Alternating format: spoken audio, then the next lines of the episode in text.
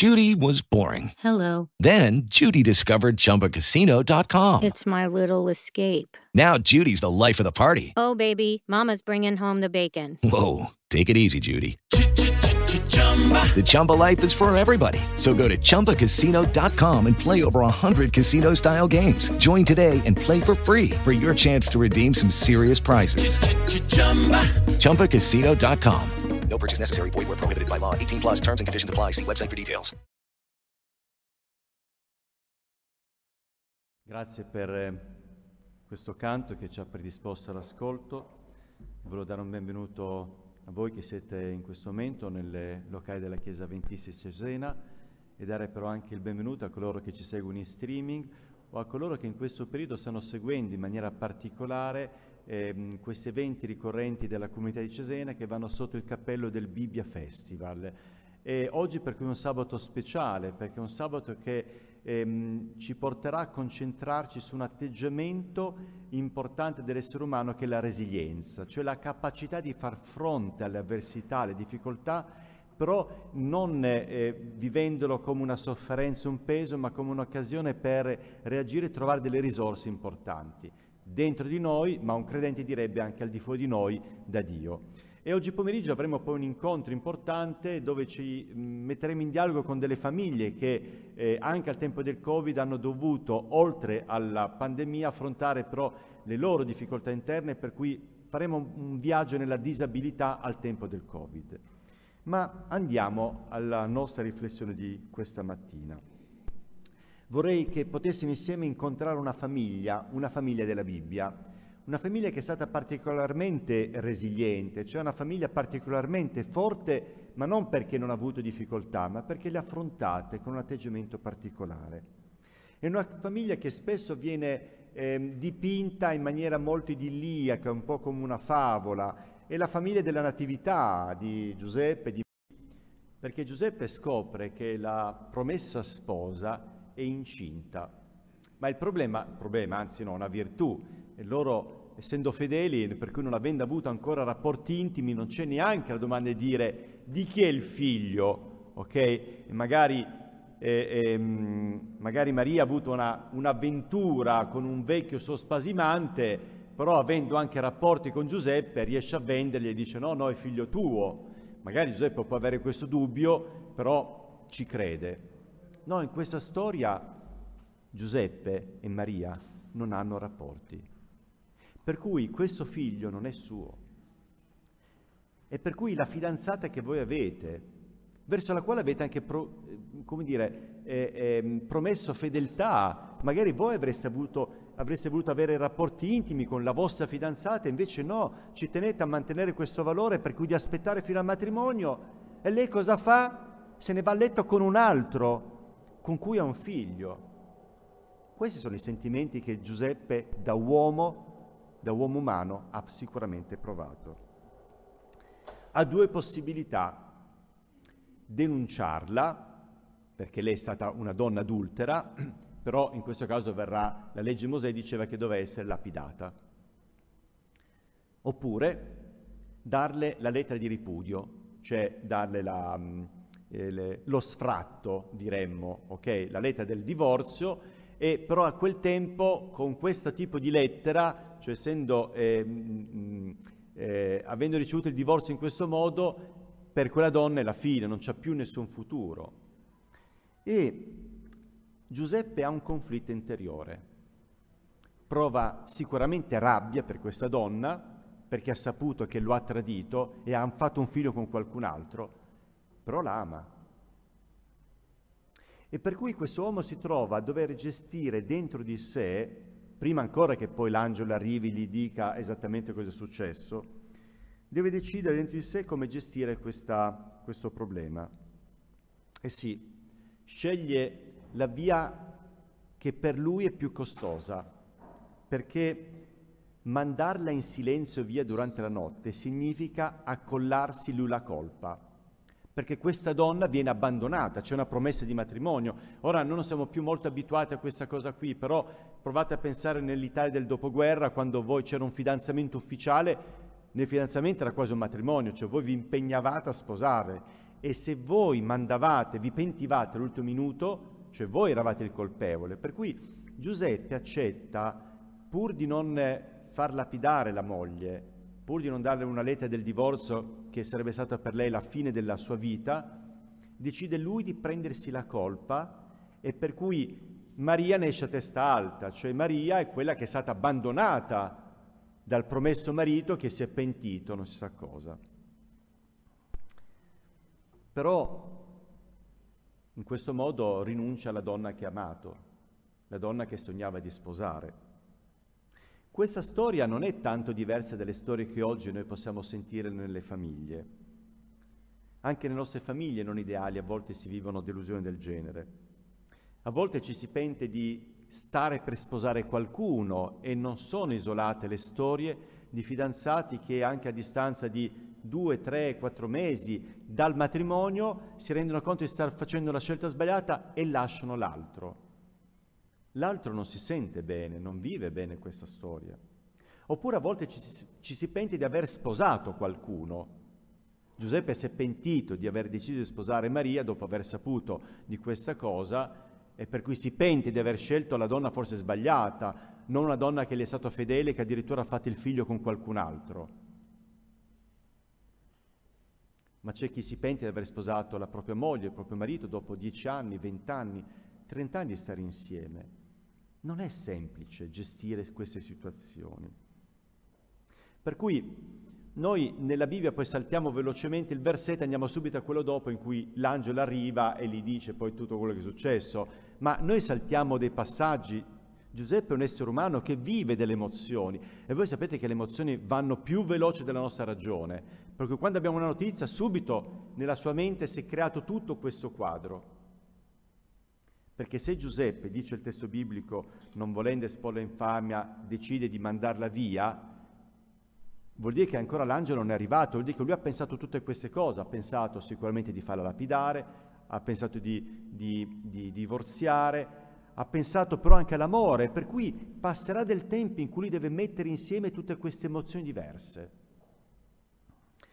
Vivere famiglia significa imparare a gestire emozioni contrastanti. L'altro a volte è allo stesso tempo nemico e amico. L'altro è colui che ci dà gioia e sofferenza. L'altro è colui con cui vorrei stare vicino e allo stesso tempo anche lontano. Questo è il conflitto dell'essere famiglia e non è solo riguardo a, ehm, ai rapporti quelli paritari, cioè tra marito e moglie, può essere il rapporto fra i genitori nei confronti dei propri figli, che sono il, l'anima nostra e a volte però sono anche il peso nostro. Potrebbe essere anche il rapporto tra noi genitori eh, figli adulti e i nostri genitori anziani, verso i quali, occupandocene di loro anche nella fase più difficile della loro vita, proviamo sentimenti contrastanti. Quante volte mi è capitato di parlare con persone che si stanno occupando dei loro genitori nell'ultima fase della vita e condividere con me questo conflitto, dire Roberto mi sente a disagio, lei è mia mamma, mi ha dato la vita, ma non ne posso più non non ne posso più di lei, ma della situazione, del peso che rende anche l'accudimento complicato. Ecco, per cui questa storia d'amore così edulcorata di Giuseppe, Maria e il bambinello non nasce in situazioni tranquille. Il loro fidanzamento non è tranquillo, è molto turbolento, rischia una grande rottura. Poi arriva l'angelo, risolve le cose e si va avanti. Però per un attimo Maria ha rischiato di ritrovarsi ragazza madre senza i servizi sociali, perché all'epoca non c'erano i servizi sociali. E Giuseppe da lì a poco si ritroverà a diventare padre adottivo, perché lui non sarà mai il padre biologico di Gesù. Maria sì, la madre, perché lo porta in grembo. Giuseppe è un padre adottivo. Cioè Giuseppe adott- accetterà di vivere in questa situazione l'essere L'estraneo non prova la gioia della paternità, almeno all'inizio. Quando partorirà sua moglie non potrà dire, visto nostro figlio, un po' mi assomiglia. E per cui Giuseppe deve eh, in questa esperienza elaborare anche il discorso di dire questa moglie e questo figlio mi sta, li devo accettare piano piano. Però la storia non finisce qua. Facciamo un altro percorso, andiamo un po' avanti. Si sposano e deve partor- cioè Maria deve partorire Gesù. E la storia ci dice, ora andiamo in Luca capitolo 2, versetti da 4 a 6. Luca capitolo 2, versetti da 4 a 6.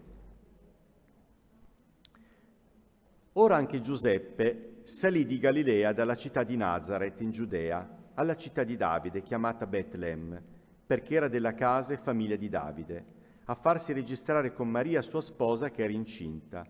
E avvenne che mentre erano quivi si compì per lei il tempo del parto ed ella diede alla luce il, tuo, il suo figlio primogenito e lo fasciò e lo pose a giacere in una mangiatoia perché non vi era posto per loro nell'albergo. Anche qui noi abbiamo sempre un'immagine molto edulcorata, noi pensiamo al nostro presepe, per cui al nostro, eh, nostro presepe con tutto il muschio profumato, ok? E loro che partoriscono. Però mettiamoci ora nei panni di una donna. Maria è lì, lì vicina al parto, per cui la pancia inizia a pesare, e viene a sapere che non può partorire nella città dove lei ha programmato, ma deve fare un viaggio lungo. Giuseppe, ma ti rendi conto? dobbiamo fare questo viaggio, ma tu mi hai visto, sono incinta e la pancia mi pesa, perché da dove loro abitano, a Nazareth, fino a Betlem, dove loro devono arrivare, c'è qualcosa come 150 km da fare a piedi, ma non solo. Loro devono passare dal deserto di Giuda, che è una zona depressa, dove c'è, tanto per intenderci, il Mar Morto, è il punto più basso che c'è sul pianeta. Siamo più di 400 metri sotto il livello del mare e Betlemme si trova a 700 metri, più di 700 metri sopra il livello del mare. Per cui quale dislivello deve fare Giuseppe Maria col pancione a piedi su un mezzo animale, va bene? Più di mille metri di dislivello, è un'escursione in montagna. Giuseppe, ma ti rendi conto, sono incinta. Cosa fa una donna quando sta per partorire? Di che cosa ha bisogno? se non di sicurezze, di tranquillità. Una donna c'ha il suo ginecologo e gli dice, io ti scelgo, ma quando sto per partorire io ti voglio in ospedale, voglio te. Perché voglio la sicurezza di sapere che mi si occuperà di me. Una donna in molte culture si trasferisce, va ad esempio al paese dei genitori, della mamma, se magari la mamma non abita nella città, per poter essere assistita, perché in quel tempo è così. Comunque si va a scegliere la clinica. Dove partorirai? È la prima domanda che si chiede a una donna negli ultimi tempi, per cui ha già la valigia pronta, è già tutto programmato, ha già parlato con il, il, il, il suo ginecologo, con l'ostetrica, con l'ospedale.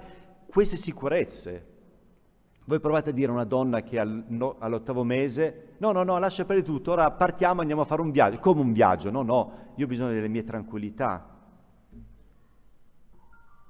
Questa donna non solo prepara il prima del parto, ma prepara anche la stanza dove accoglierà il suo bebè. Decora la stanza, la sistema, prende le misure, vedrà dove mettere il lettino, eh, ovviamente vicino al letto dove può allattare per cui impara piano piano e prepara l'ambiente dove poter accogliere il nascituro. Questo è quello che normalmente le mamme fanno. E per cui mi rivolgo alle mamme, cosa avreste vissuto? Come avreste vissuto? Lasciare tutte queste sicurezze, l'incertezza di un viaggio, e arrivare in una città dove non c'è una casa, almeno dite, va bene, Giuseppe, dobbiamo partire, però dove andiamo a dormire? E Giuseppe vi dice, ah, non lo so. Ma voi non direste, tu sei pazzo? Cioè tu hai presente cosa significa partorire? Cioè non lo sai.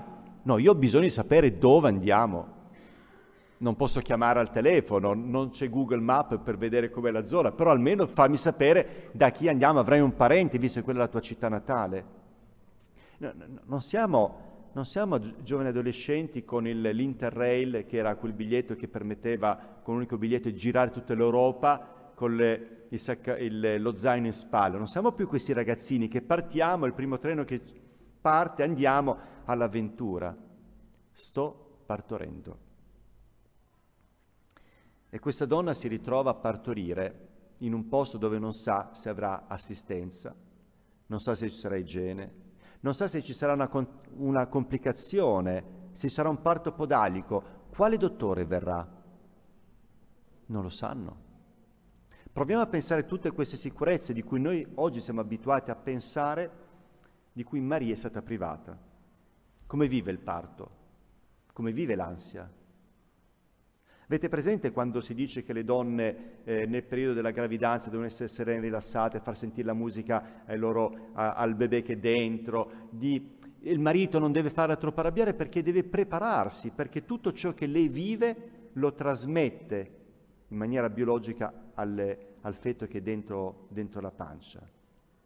E quante persone nella propria vita hanno, hanno realizzato che alcuni traumi che loro avevano li hanno vissuti in qualche modo per, perché la mamma, quando loro erano nelle, nella pancia, ha vissuto i traumi e glieli ha trasmessi. Quando Ellen White, che è un personaggio diciamo importante perché è uno dei fondatori della Chiesa Adventista eh, eh, americana, e, e, lei dice che già quando il bambino è nella pancia, già riceve degli influssi da, dalla, dalla mamma. Per cui questa famiglia vive questa grande difficoltà di vivere una gravidanza non serena. Ma la cosa non finisce qua, perché dopo che eh, diceva bene, Maria è una donna coraggiosa, accetta questa cosa, accetta di partorire in campagna, in campeggio, perché è come se fosse un campeggio, però poi avviene una situazione diversa, ancora particolare. C'è una rappresaglia da Erode, che era il governatore della zona, dove vuole far uccidere tutti, compreso il suo bambino. Ecco, provate a immaginare di avere un bebè e invece di avere le visite per, che accolgono questo bebè, vi portano le tutine, in genere avrete 10, 15, tutte più o meno dello stesso colore, eh, eh, invece avere questo, a parte il primo giorno delle visite, per cui vengono i pastori, vengono i re magi, a parte questa cosa qui, poi comunque le visite devono continuare. Le visite mica sono solo all'ospedale. Nei primi mesi di vita cosa avviene? tutti gli amici che vengono, iniziamo a godere di questo sostegno, anche perché è difficile una gravidanza. Il bambino può non dormire la notte. Gesù non era una divinità, è incarnato, per cui Gesù in quel periodo lì piangerà, avrà forse le colichette, griderà, avrà i problemi suoi, di cui Maria se ne deve occupare e invece avere un ambiente accogliente, ovattato che le aiuta piano piano a superare, forse, che ne so, potrà aver avuto anche la depressione postpartum. Maria era un essere umano, non un angelo. In quel periodo lì in cui bisogna trovare nuovi ritmi, chi si alza la notte per cambiare Gesù bambino?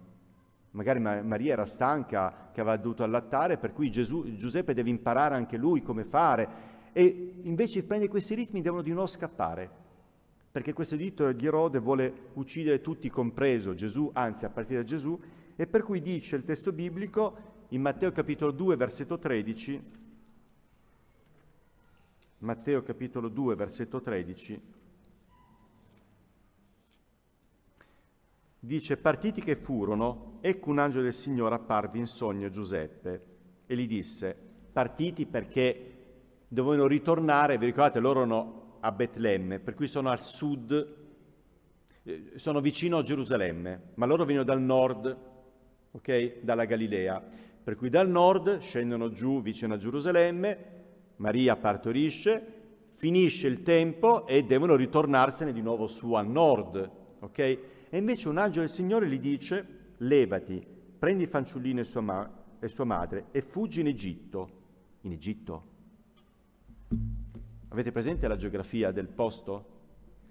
In Israele, in alto abbiamo la Galilea, loro scendono giù un po' in basso a Gerusalemme, Betlemme si trova lì vicino, poi da lì l'Egitto è giù a sud, ma loro erano diretti a nord.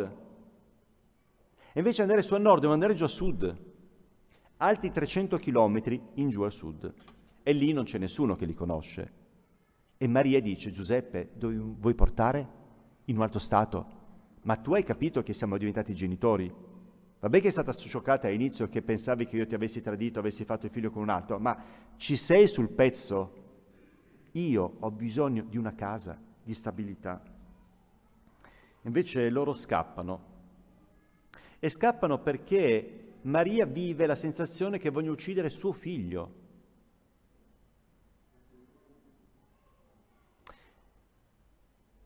Che cosa avrebbe bevuto Gesù da quell'atto materno? Sapete che la donna quando vive il suo stress lo trasmette anche attraverso il latte materno. Che cosa ha bevuto quel Gesù? E Maria sarà stata in grado di accogliere in quell'abbraccio caldo o invece magari è andata in ansia e ha rifiutato quel bimbo?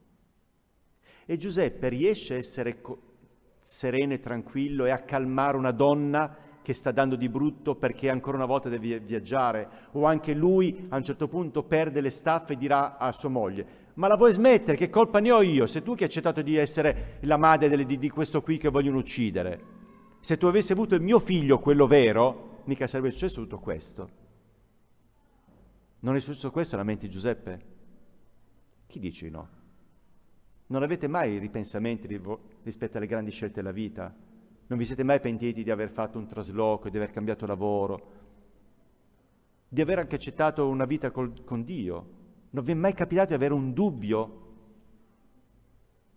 È successo addirittura a Gesù Cristo che è venuto in terra proprio per morire e nel momento decisivo dice Padre, puoi allontanare da me questo? Come? Che dubbio hai? Non è possibile, sei, nato, sei venuto proprio per quello, è come se io fossi alla guida di un'ambulanza per andare a salvare dei feriti, e, anzi no, che ne so, di una, delle, dei vigili del fuoco. Ho studiato per quello, salgo sulla, sulla, sul, sul, mezzo per andare a spegnere l'incendio e a un certo punto dico, posso tornare indietro, ho paura. E voi dite, scusami, ma sei un vigile del fuoco per quello. Per cui se Gesù ha avuto il dubbio per un attimo di dire, ma veramente devo farla questa cosa? Può Giuseppe essersi pentito di aver accettato un figlio non suo e tutti questi problemi per colpa di quel figlio non suo? Perché se quel figlio fosse stato veramente Giuseppe e Maria, Erode non avrebbe voluto ucciderlo. E per cui si ritrovano in Egitto, qualcosa come 300 km giù a sud. Dove a vivere? Boh. E doveva far crescere un figlio sereno, tranquillo, dargli la tranquillità, la sicurezza, dargli, dicono gli psicologi, la base sicura. Il bambino nei primi mesi di vita, nei primi anni di vita, hanno bisogno di sapere che il genitore è una base sicura, c'è colui che è lì accanto e che lo tranquillizza e che lo sostiene.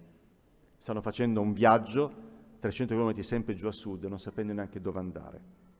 Poi dice che quando finisce, quando Erode finalmente ha finito di fare tutto questo poco di roba, Matteo capitolo 2, versetto 20, dice, levati, prendi fanciullino e sua madre vattene nel paese di Israele, perché sono morti coloro che cercano di salvare la vita del fanciullino. Non leggerò tutti i testi, ma dice che quando loro ritornano, per cui vi ricordate, siamo partiti dal nord in Galilea, fanno 150 km giù a sud, andiamo lì dove nasce Gesù, poi invece di ritornare su ne fanno altri 300 giù in, in Egitto per scappare, poi a un certo punto ritornano di nuovo dove è nato Gesù e dice Maria, ora possiamo ritornare per piacere di nuovo a Nazareth, cioè lassù. E infatti devono fare altro viaggio, perché anche a Gerusalemme c'è un problema, per cui fanno 300 più altri 150, sono 450 per ritornare finalmente al punto di partenza, cioè a Nazareth. Una famiglia, una famiglia normale direbbe a questo punto non ce la faccio più. E invece i problemi continuano a aumentare, perché nel frattempo Gesù cresce, per cui si aggiunge anche l'ansia possibile di Gesù, perché Gesù vive un'esperienza particolare perché diventa orfano di padre. Non sappiamo a quale età, però i Vangeli ci descrivono Giuseppe ancora presente almeno fino a quando ha 12 anni Gesù quando scappa dai genitori per andare al Tempio. Poi a un certo punto Giuseppe non viene più nominato e quando Gesù eh, mh, fa ad esempio il primo miracolo per cui all'inizio del suo Vangelo, arriva anche Maria, cioè la mamma, ma non accompagnata da suo marito, da Giuseppe. Per cui dai 12 anni a i 30, quando Gesù inizia il suo ministero, qualcosa è successo. È eh, Gesù è il primogenito. Lui aveva, dice il testo biblico, ha quattro fratelli maschi e ha diverse sorelle, un numero imprecisato. Questo lo dice il testo che troviamo in Marco capitolo 6 versetto 3, dove dice, parlando di Gesù, dicono, Marco capitolo 6 versetto 3, non è costui il falegname, il figlio di Maria, il fratello di Giacomo e Giosuè, di Giude di Simone, e le sue sorelle non stanno qui da noi? Per cui cosa avviene in una famiglia dell'epoca quando il padre muore? Chi prende la guida? Il figlio primogenito. Qualsiasi progetto quel figlio ha viene cassato via. Ora cosa deve occuparsi? Della famiglia. E Maria dirà a Gesù, Gesù mi dispiace, non so quale progetto tu avevi in mente, salvare il mondo, finito tutto, tu devi salvare questa famiglia. Ti rimbocchi le maniche e fai questo aiuto. È quello che è successo a tante persone che Pensate ne so nel dopoguerra, quando c'erano poche possibilità economiche, il primogenito non andrà ad esempio a scuola a studiare, perché deve aiutare la mamma a crescere gli altri fratelli e le altre sorelle.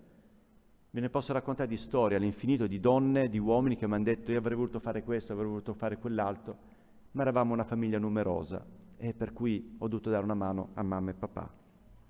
Io stesso ricordo che quando ero in prima superiore, la mia mamma a un certo punto ha detto Roberto, io non riesco più a portare avanti la famiglia da sola, c'era anche la mia sorella un po' più piccolina e ho lasciato la scuola sono andato a lavorare. All'epoca si poteva andare a lavorare anche a 15 anni, vado in fabbrica e inizio un anno a lavorare. Poi fortunatamente le cose sono cambiate in famiglia per cui ho potuto riprendere gli studi e per cui raggiungere i miei sogni. Ma se questa cosa non fosse stata possibile, la mia vita sarebbe stata differente. Come si vive a dover rinunciare ai propri sogni per il bene della famiglia. Conosco persone che sono arrabbiati con i loro genitori perché gli hanno scaricato questa responsabilità, li hanno resi più adulti di quanto dovessero fare in quel momento. Persone che dicono non ho potuto essere, non ho, potuto, non ho avuto un'infanzia, mi è stata rubata questa infanzia perché ho dovuto fare da genitore ai miei fratelli e alle mie sorelle. Come si vive quando si rinuncia alla propria carriera? Quante persone hanno potuto raggiungere la propria carriera, i propri sogni per occuparsi della famiglia. Questo è quello che è successo a Gesù. Forse Gesù ha dubitato in un momento particolare di non poter più fare la sua missione. Se ha dubitato di morire, avrà anche dubitato di questa cosa. Poi deve lavorare e lo si lavora in questa famiglia che dicevo non è la famiglia del mulino bianco che mettiamo nel presepe, ma una famiglia vera che vive le nostre stesse difficoltà. In questa famiglia si vive un altro lutto, perché ora ci mettiamo nei panni di Maria e dopo aver perso il marito perderà il figlio. Voi dite, eh, sì, sì, vabbè, però poi eh, quello poi risuscita. No, viviamo per tappe. Maria non sa che risusciterà, perché i discepoli stessi hanno abbandonato questa speranza. Ve lo ricordate? Loro hanno detto è finita, ormai è morto. E sono tutti disperati, tutti racchiusi nella camera alta. Poi qualcuno andrà a dire no, no, no. E Gesù dice ma non ve lo ricordavate? E forse anche Maria può aver vissuto questo. E comunque, anche se lei non avesse avuto nessun dubbio, è sicura che suo figlio sarebbe risuscitato, sarebbe andato su in cielo? Ora voglio chiedere alle mamme qui presenti, se vostro figlio morisse e sapesse che dopo due giorni comunque andrà su in cielo, ma voi sareste contente? È perso? Che poi lui va su in cielo, che poi è... ma non è più vostro figlio, non ce l'avete più accanto. La separazione, il trauma della separazione è reale, anche se lui è il salvatore del mondo, che andrà e ritornerà su. Però Maria non sappiamo neanche se in quei due giorni di morte lei si è ricordata di quella promessa. E comunque, anche se lei si fosse ricordata di questa promessa, anche se lei avesse avuto la certezza che sarebbe andato su in cielo, vede suo figlio morire sulla croce semi nudo. Se per una moglie è già un trauma, un dolore vedere la morte del marito, lo è ancora di più vedere la morte di un figlio, perché non è naturale. Riusciamo a entrare nella mente di Maria? Riusciamo a entrare nella mente di Gesù, che per diversi anni è stato il capofamiglia e ora sa che abbandona la mamma e non c'è nessun servizio sociale che se ne occuperà di lei.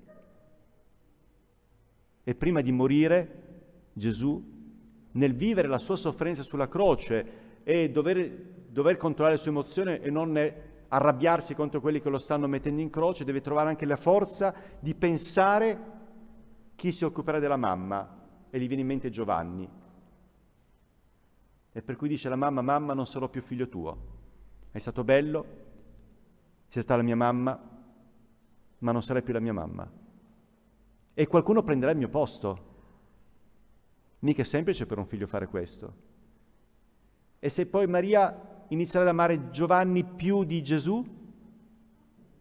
Voi pensate questa cosa nel Gesù umano perché sulla croce muore Gesù umano, mica quello divino. È nato anche quel sentimento forse. Questo qua mi scalza, mi oscura, Giovanni poi tutto affettuoso, tutto coccoloso. Io invece Gesù che a 30, a 30 anni l'ho abbandonata, mia mamma sono andata a fare le missioni e salvare il mondo. Questo qua se ne sarà tutto il giorno a casa, cioè, diventerà il cocco di mia mamma e si dimenticherà di me. Sono così strane queste emozioni, questi compiti, oppure può essere plausibile? E quando noi viviamo cose del genere, come le viviamo? Con quali traumi Gesù sarebbe potuto crescere in quella famiglia, quali tensioni sarebbero potute nascere tra Gesù e tra Giuseppe e Maria nelle loro vicende di vita. Eppure questa coppia non fa del vittimismo, non diventano diffidenti l'uno verso l'altro, non si rinchiudono ognuno nel proprio dolore, non riuscendo più ad amare e crescono questo figlio e affrontano la vita. Una vita che non hanno pianificata in quel modo, ma nessuno può pianificarsi la propria vita. Possiamo semplicemente accettarla e vivere al meglio. Questa famiglia mette in atto atteggiamenti resilienti, forse come alcune storie che ascolteremo oggi pomeriggio, per chi si collegherà alle ore 16 per questo incontro sulle famiglie e il Covid.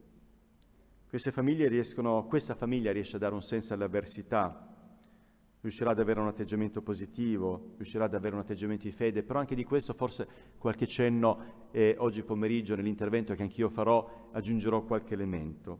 Ma volevo terminare con un testo biblico che si trova in Filippesi al capitolo 3, versetti da 13 a 15. È un testo che può essere utile per ognuno di noi nel nostro cammino di fede, nella nostra famiglia, nelle nostre sfide. Ci riteniamo una famiglia resiliente, una famiglia che, boh, ne ha già avuto sufficiente, o una famiglia che riesce ancora ad affrontare le sfide, ognuna una dopo l'altra. Fiduciosa che come il Signore ha aiutato ad affrontare la sfida A, B e C che ci sta dietro, riuscirà a fare altrettanto con la E, F, G, H, I, sperando di non fare tutto l'alfabeto, ma di finire prima. Filippesi capitolo 3, versetti da 13 a 15. Fratelli, io non reputo di aver ancora ottenuto il premio, ma una cosa faccio. Dimenticando le cose che stanno dietro e protendendomi verso quelle che stanno davanti, proseguo il corso verso la meta per ottenere il premio della superna vocazione di Dio in Cristo Gesù. Sia questo dunque il sentimento di quanti siamo maturi. Questo è l'atteggiamento che oggi noi chiamiamo resilienza e forse oggi qualcosa in più diremo, ma che possa essere quel sentimento che Cristo mette in ognuno di noi, nelle nostre famiglie, nelle nostre vite personali, perché possiamo camminare col Signore e apprendere la vita e aspettare il suo prossimo ritorno. Che il Signore ci benedica. Amen.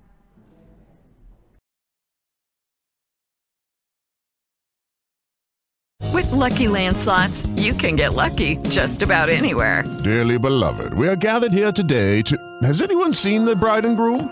Sorry, sorry, we're here. We were getting lucky in the limo and we lost track of time.